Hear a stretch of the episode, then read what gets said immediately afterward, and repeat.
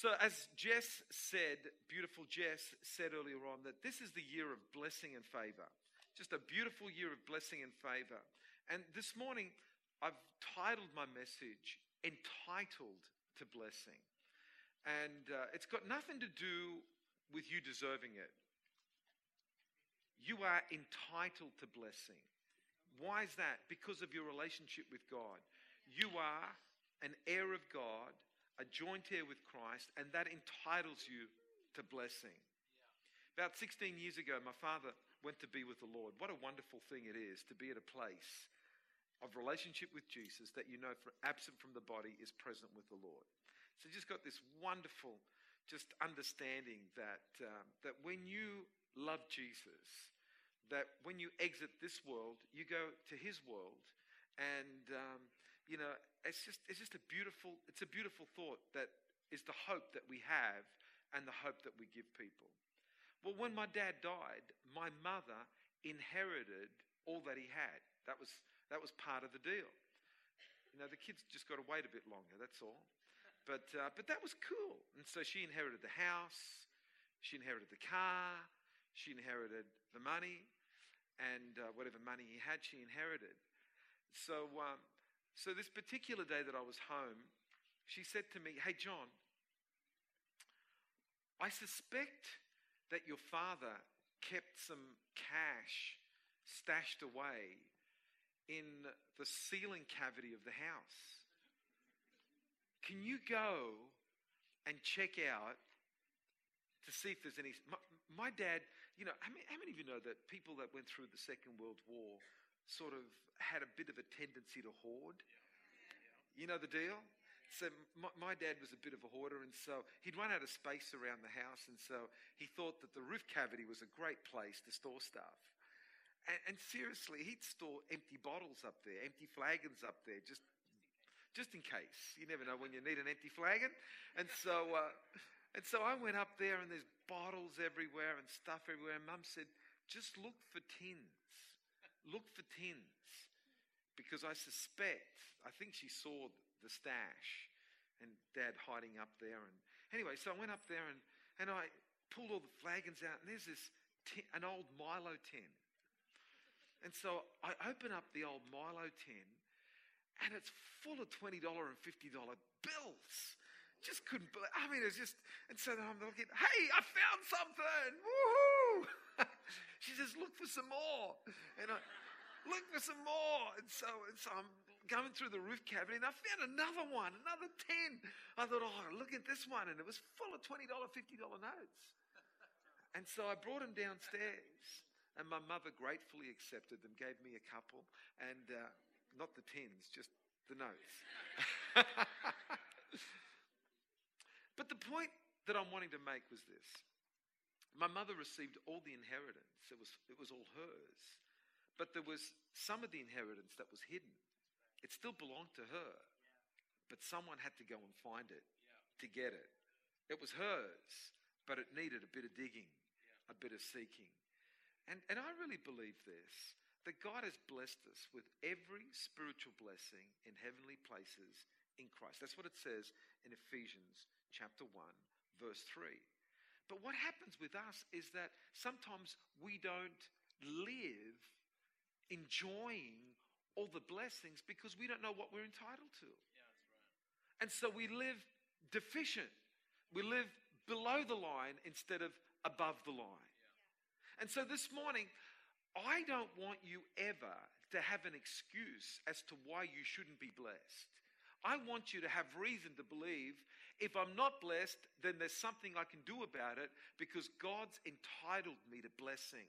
I'm entitled to live in blessing. Why? Because I'm a child of God. I'm, a joint heir with Christ. I'm an heir of God. I'm entitled to blessing. It's not because I deserve it. It's not because I do good works for it. It's because of my relationship to the King that He wants me to be blessed. Come on. I want everybody to say, God wants me blessed. Now, let me also push pause for a second and say this. If you weren't here last week, you need to get hold of last week's message to understand what blessing is. Because one of the things that happens in life is that we try to define blessing in our own terminology rather than biblical terminology. And so last week, what I did is I spoke about let's, let's define blessing biblically rather than what we think blessing is. Because if you think that, that if everything always goes perfect for you, you're blessed, well, let me tell you, who do you know that has everything going perfect for them? Is there anyone here that always has everything going perfect for them? Is there anyone here like that? Well, does that mean that none of you are blessed? Is there, is there someone in the Bible that always had everything going perfect for them? You say, Jesus did. He got crucified. Well, what do you call that? Huh? The point is this that we need to define blessing biblically, not what we think it is. And can I tell you that one of the promises of God for you is that as a Christian that's blessed, you will have trials and tribulations. It's part of the package deal. Well, then that means that I'm cursed. No, no, no, no. No, no, no, not at all. God promises you blessing in the midst of trial and tribulation. I'm telling you, you find the lily of the valley in the valley. And in the valley, there is a treasure to be found. One of the promises of God is this I will never leave you nor forsake you. And so, even though you might be facing a trial, even though you might be facing a tribulation, you can still be blessed. Why? Because God's presence is with you. Can anybody say amen to that? Come on, you've got to live in the understanding that His presence is His blessing for you. Okay. I want to share with you a story in the Bible. And it's a fascinating story. It's found in Numbers chapter 22 about the fact that nobody can reverse God's blessing over your life. Numbers 22 says this. Uh, let me read verse 12. And God said to Balaam, You shall not go with them, you shall not curse the people, for they are blessed. Let me give you the background to the story. Are you interested in the background? So, what you have is this you've got the children of Israel had left Egypt They've been released from the bondage of slavery under the domination of Pharaoh. They'd had the Red Sea open for them, and they'd gone through the Red Sea, and they were journeying to Canaan, the promised land, the land flowing with milk and honey. It's just the imagery and the metaphors in that are just beautiful when you go back and you look at what it is. And, and he, the children of Israel are a metaphor of the people of God. Living in Egypt is a metaphor of living in bondage, in slavery, in bondage. And that's what we were like before we were saved. Living under the dominion of Pharaoh is a metaphor of living under the dominion of Satan, who keeps you a slave, who keeps you subjected. Yes, he does give you a few onions and a few leeks and keeps you supposedly happy, but the dominion and the suppression and the bondage certainly doesn't cover the wages. Then a savior comes and gives them a way out and takes them through the Red Sea, which is a metaphor of baptism, and they're journeying towards the promised land which is a metaphor of us journeying to all the promises that God has got for us. And then on the journey, they encounter all sorts of enemies that try to hinder their walk which is a metaphor of the fact that on our journey, we too will confront enemies that will try to hinder our walk.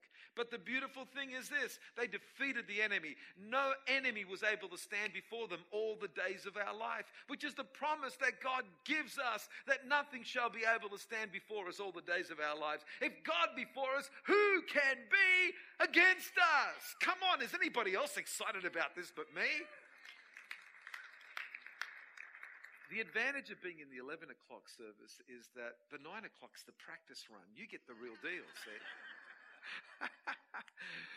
so so we, we just practicing. We just get warmed up in the first service and then watch out. In the second service, you get it. Game on. And, uh, and, and so, so what happens is this, is that there's this, the king of Moab called Balak. He's getting all the stories about these people. He gets all the stories about all the kings that have been demolished on their journey. He gets, he gets to hear that nothing is able, not even the power of Egypt was able to stop these people. And he's thinking, oh, these people are blessed. These people are blessed. They're incredibly blessed. And then he looks and he sees on the list that he's next on the list to get demolished. And he thinks to himself, what can I do? What can I do? I know what I'll do. I'll go and hire a prophet to curse them. And so he calls for Balaam, the prophet, and, and, and offers Balaam big money to come to curse the people. And God speaks to Balaam and says, Balaam, get this straight, get this clear. You cannot curse what I've blessed. You get this? They've been blessed by me, and you can't reverse it. You cannot reverse the blessing of God. Hello, there is a message there. There is a message for your life that Satan cannot reverse what God has started. There is no power on earth that is more powerful than the power of God. If God has spoken blessing into your life, then don't you believe for a second that the enemy can reverse it. Don't you be afraid of the curse because you have been destined for blessing. So, big story. Balaam gets there and he says to Balak, Hey, listen, I've had a big encounter with God. God's slapped me over the knuckles. God's given me a hard time. And let me tell you something. I can only do what God tells me to do. He says, Well, well I'm going to give you a room full of gold and silver. Just curse the people. And, and Balaam says, Listen, understand this. I can only do what God tells me to do. He says, Well, okay, well, let's go up there and curse the people. Okay, so they get up on the hill. And Balaam starts speaking what God gives in his heart. And he speaks blessing over the people. And Balak is just, he's raging with anger. What are you doing? Commanded you to curse these people and you're blessing. And Balaam says, I can only do what God tells me to do. Yeah. Says, let's go to another hill. Maybe we can get a better angle on this, okay? So they go to the next hill and get a better angle. And okay, the anointing comes upon Balaam and he starts prophesying and he's blessing him again. And Balak, he is ropeable. And he says, What are you doing? These are my enemies. I'm paying you to curse them. And all. he says, told you I cannot do anything but what God tells me to do. And if God has blessed these people, I can't curse them third time, the fourth time, the whole story. By this time, Balak is beside himself. The Bible gives a picture of a guy just pulling his hair out, just stomping the ground and saying, just shut up. Whatever you do, just don't say anything. You're blessing them more instead of cursing them. And so, so now Balaam was not a cool character. Balaam had his own agenda. And so, yep, his anointing was dependent upon him obeying God. But then he's got this, this temptation of a room full of gold and silver. So he says to Balak, Hey, listen, I can't do anything else but prophesy what God tells me to prophesy. But can I give you another strategy? He says, What's that? And in Numbers 31, this is called the Counsel of Balaam. And it's repeated in the New Testament, the Counsel of Balaam. And this was the Counsel of Balaam. You can't undo what God has blessed. But what you can do is get them to sabotage their own blessing. Wow, what a lesson for us. Here it is, the lesson for us. And so, and so let, let, let me tell you the story before I get to the lesson. The story is this. And so and so then Balaam counseled them how to get the children of Israel to sabotage the blessing. And he says, just get them to disobey God. Just get them to commit immorality. Get them to worship idols. If you get them to do that, then the blessing will stop because they've sabotaged their own blessing. And so you can read about this that what happens is that Moab, Balak, the king of Moab, gets all these pretty young things to go down into the valley, and, and all the boys from uh, children of Israel just saw the pretty young things, and it was all about lust and all about immorality. And, and uh, before you knew it, they were doing immoral things with the pretty young things, and then the pretty young things saying, Hey, come on, let's go and have a good time with the idols. Let's go sacrifice to the idols. And let me tell you, when a soul tie is created, when a soul, see, can I just press, press pause there for a second and, and talk to you about sex for a little while? You say, whoa, that wasn't in the first service. Huh? Can I just say that the whole sex was invented by God, and it was invented by God for married couples, and it's God's wedding gift for a married couple on their wedding night. And what it is, I mean, even in, in, Western countries, we call it the consummation. And what it is in this consummation, it's actually, it's like a glue that God uses to join a husband and wife together where the two become one. And, and if, if I could give you an illustration, it's an illustration with a sticky piece of paper. And so if you can imagine two sticky pieces of paper, and so, what happens on the wedding night, the two sticky pieces of paper come together and they get glued and they become one.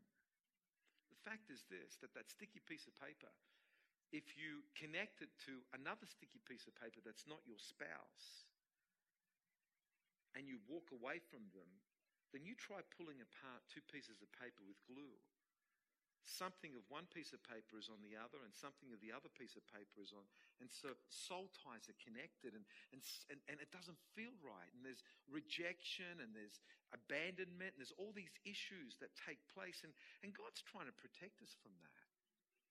And so he's trying to protect us by saying just stay faithful to your spouse. Now for me that revelation it just keeps me so faithful. It just keeps me because I understand what it's all about. And so, and so when Anne and I got married, both virgins, you say, wow, that's pretty intimate. It's called being vulnerable.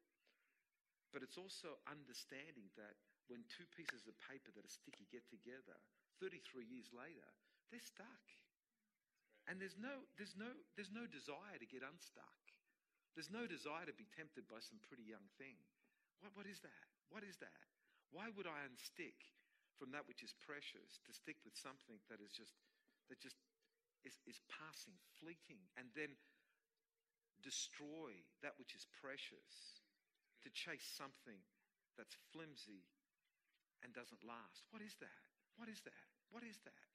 And this is what Hollywood doesn't understand. This is what the people of this world don't understand because they offer the picture of sex as this wonderful picture of wonder, but they don't show you the aftermath and the devastation and the pain and the anguish that's left behind, the trail of people that are left behind having tasted but not fully understood what it's all about.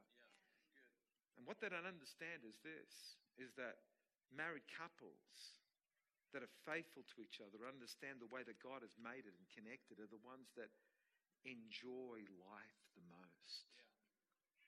So, so get, okay, so that's pause. Gets back on play. Let's go back again. That was just a throwaway. I don't know, just for somebody. The Holy Spirit just asked me to do that. So, just being led by the Spirit there. So, he's these, these you know, the, the, the, Moabites, the Midianites, these, these people that are ungodly, leading the children of Israel to worship idols. And all of a sudden, the blessing was sabotaged. And the Bible says that rather than them living in health and, and all the stuff that God had for them, a plague hits the camp. And 24,000 people died. Until Moses got up and he said, Man, we got to do something about this and turn the whole thing around. They repented. They, they, they saw the error of the way. They saw the sabotage. They turned the thing around and God delivered them and they were back in the blessing again. Okay, so what's the lesson for us? The lesson for us is this is that the enemy cannot reverse the blessing upon your life, but he will cause you to sabotage the blessing. He will try to do everything in his power to get you to sabotage the blessing upon your life. And he does it two ways. He does it through the means of disobedience and through the means of getting you to believe his lies. So let's talk about the means of disobedience because this is what happened to the children of Israel. They got sabotaged because they disobeyed God. God told them, don't you fall into immorality with the, with, with the people of the land. Don't worship idols besides worshiping me. They disobeyed and bang, they sabotaged the blessing. What's God saying to you right now? Because I'm telling you, the place of blessing is the place of obedience. You've got to get that worked out. That God has blessed you with every spiritual blessing in heavenly places in Christ, but it is conditional on you obeying and walking with God. You, you, you want to walk away from God, you will sabotage yourself every time. And this is the way the enemy tempts. You, you got to get hold of this. This is the way the enemy works. He will make you think that the road of disobedience is the easy road. And so here it is. You look at the road of disobedience and it's sugar coated. It's sweet. It's just, you know, it's full of the dancing girls. Come and follow us. And it's just, it's just, it looks so pleasant. But I'm telling you, that the end is destruction, that the road of disobedience will always become the hardest road of your life. Man alive, just do some interviews with some people that have made wrong choices and they've always taken the road of disobedience. They get down the path and here, and they're saying, Oh, if only I could have done it again. At that intersection, I would not have taken the road of disobedience, I would have taken the road of obedience. But you know what? The road of obedience will always look like the hardest road. The road of obedience. Oh, obedience. Oh, follow me come to the easy road. And you're looking at obedience and it looks tough and it looks hard and there's faith required and there's there's commitment required and there's these there's these character things required. No character required here. No integrity required here. Oh, it looks it looks so hard. Can can I tell you, it might look like the hardest road, but as you walk on it, it becomes the easy road. And you get here and you say, Thank you, Lord, for showing me this road. Thank you, Lord, that I took the hard road, but it's become the easy road. And you're walking down and it's just it's just so much easier. And then you're looking at your friends that took the wrong road and their lives are a mess. There's brokenness, there's divorce, there's anguish, there's rebellion, there's kids hating them, there's family division, there's hatred and stuff. And you're looking at your friends that took the road of obedience, and there's harmony in marriage and loving each other, and it's just awesome. Do you know?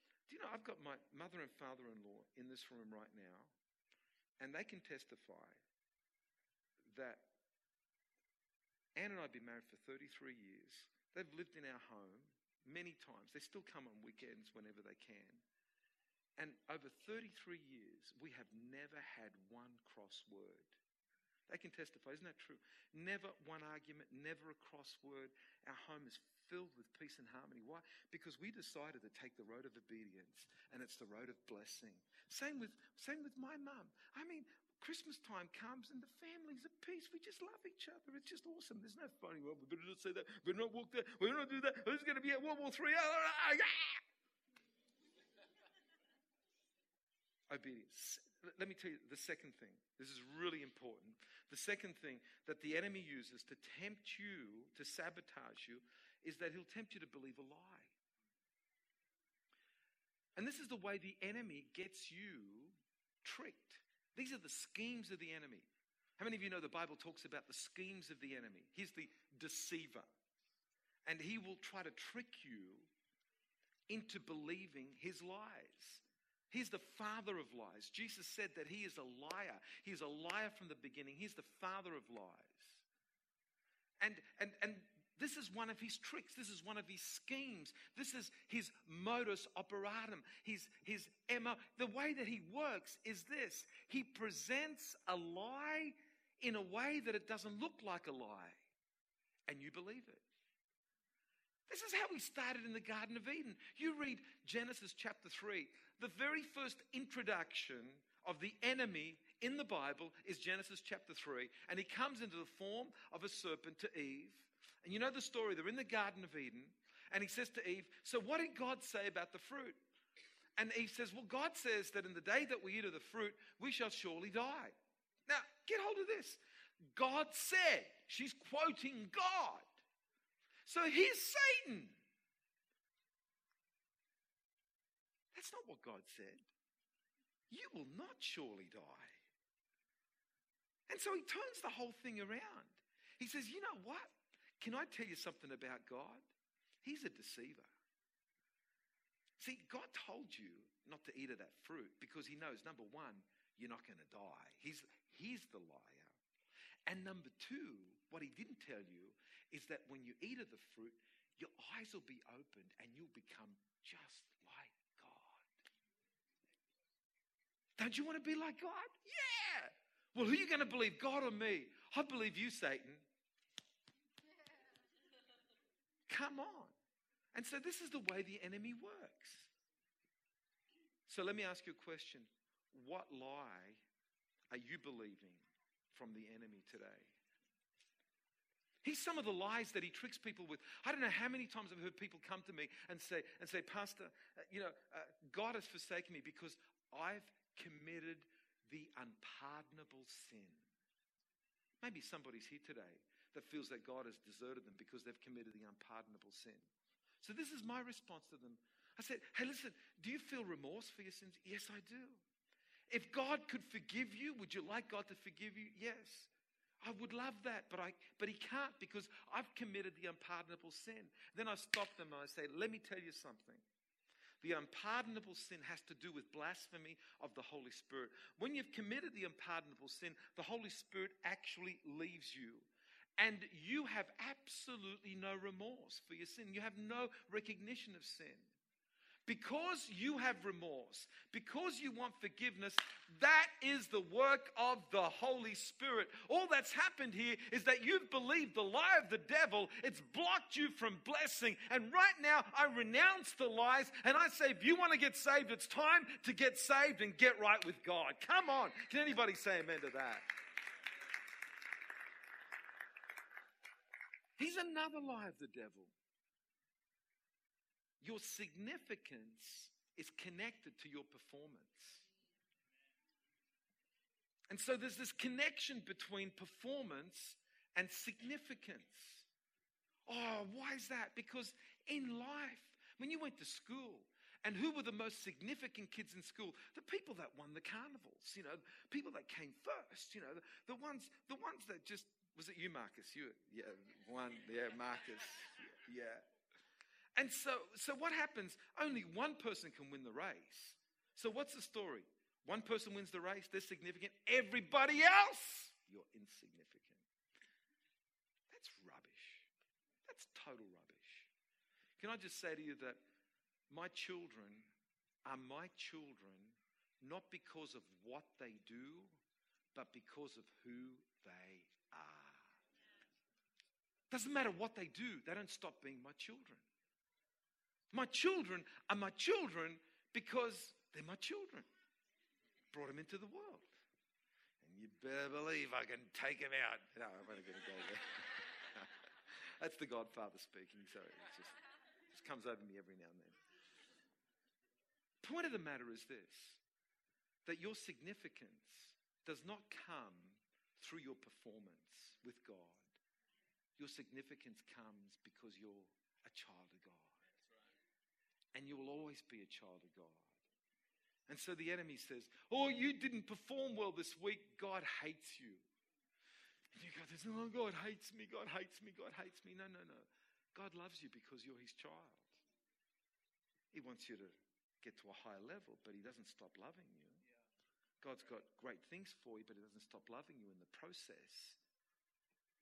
In the process of becoming all that you can be, God loves you. And so there's too many people today that are on their search for significance because they've believed the lie of the devil that they're insignificant until they get this. And so it doesn't matter who they stomp on to get what they want. They've tied position to significance. What a terrible thing it is to tie your position to significance.